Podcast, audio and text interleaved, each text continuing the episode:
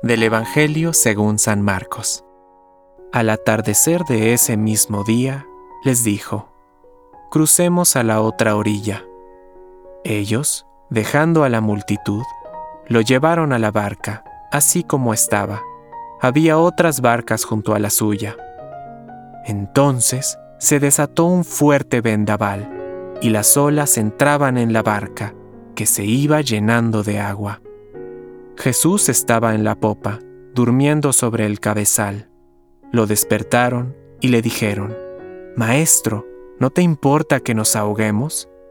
Despertándose, él increpó al viento y dijo al mar, Silencio, cállate. El viento se aplacó y sobrevino una gran calma. Después les dijo, ¿por qué tienen miedo?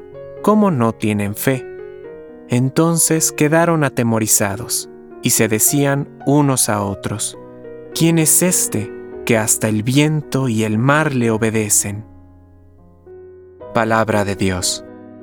Compártelo. Permite que el Espíritu Santo encienda tu corazón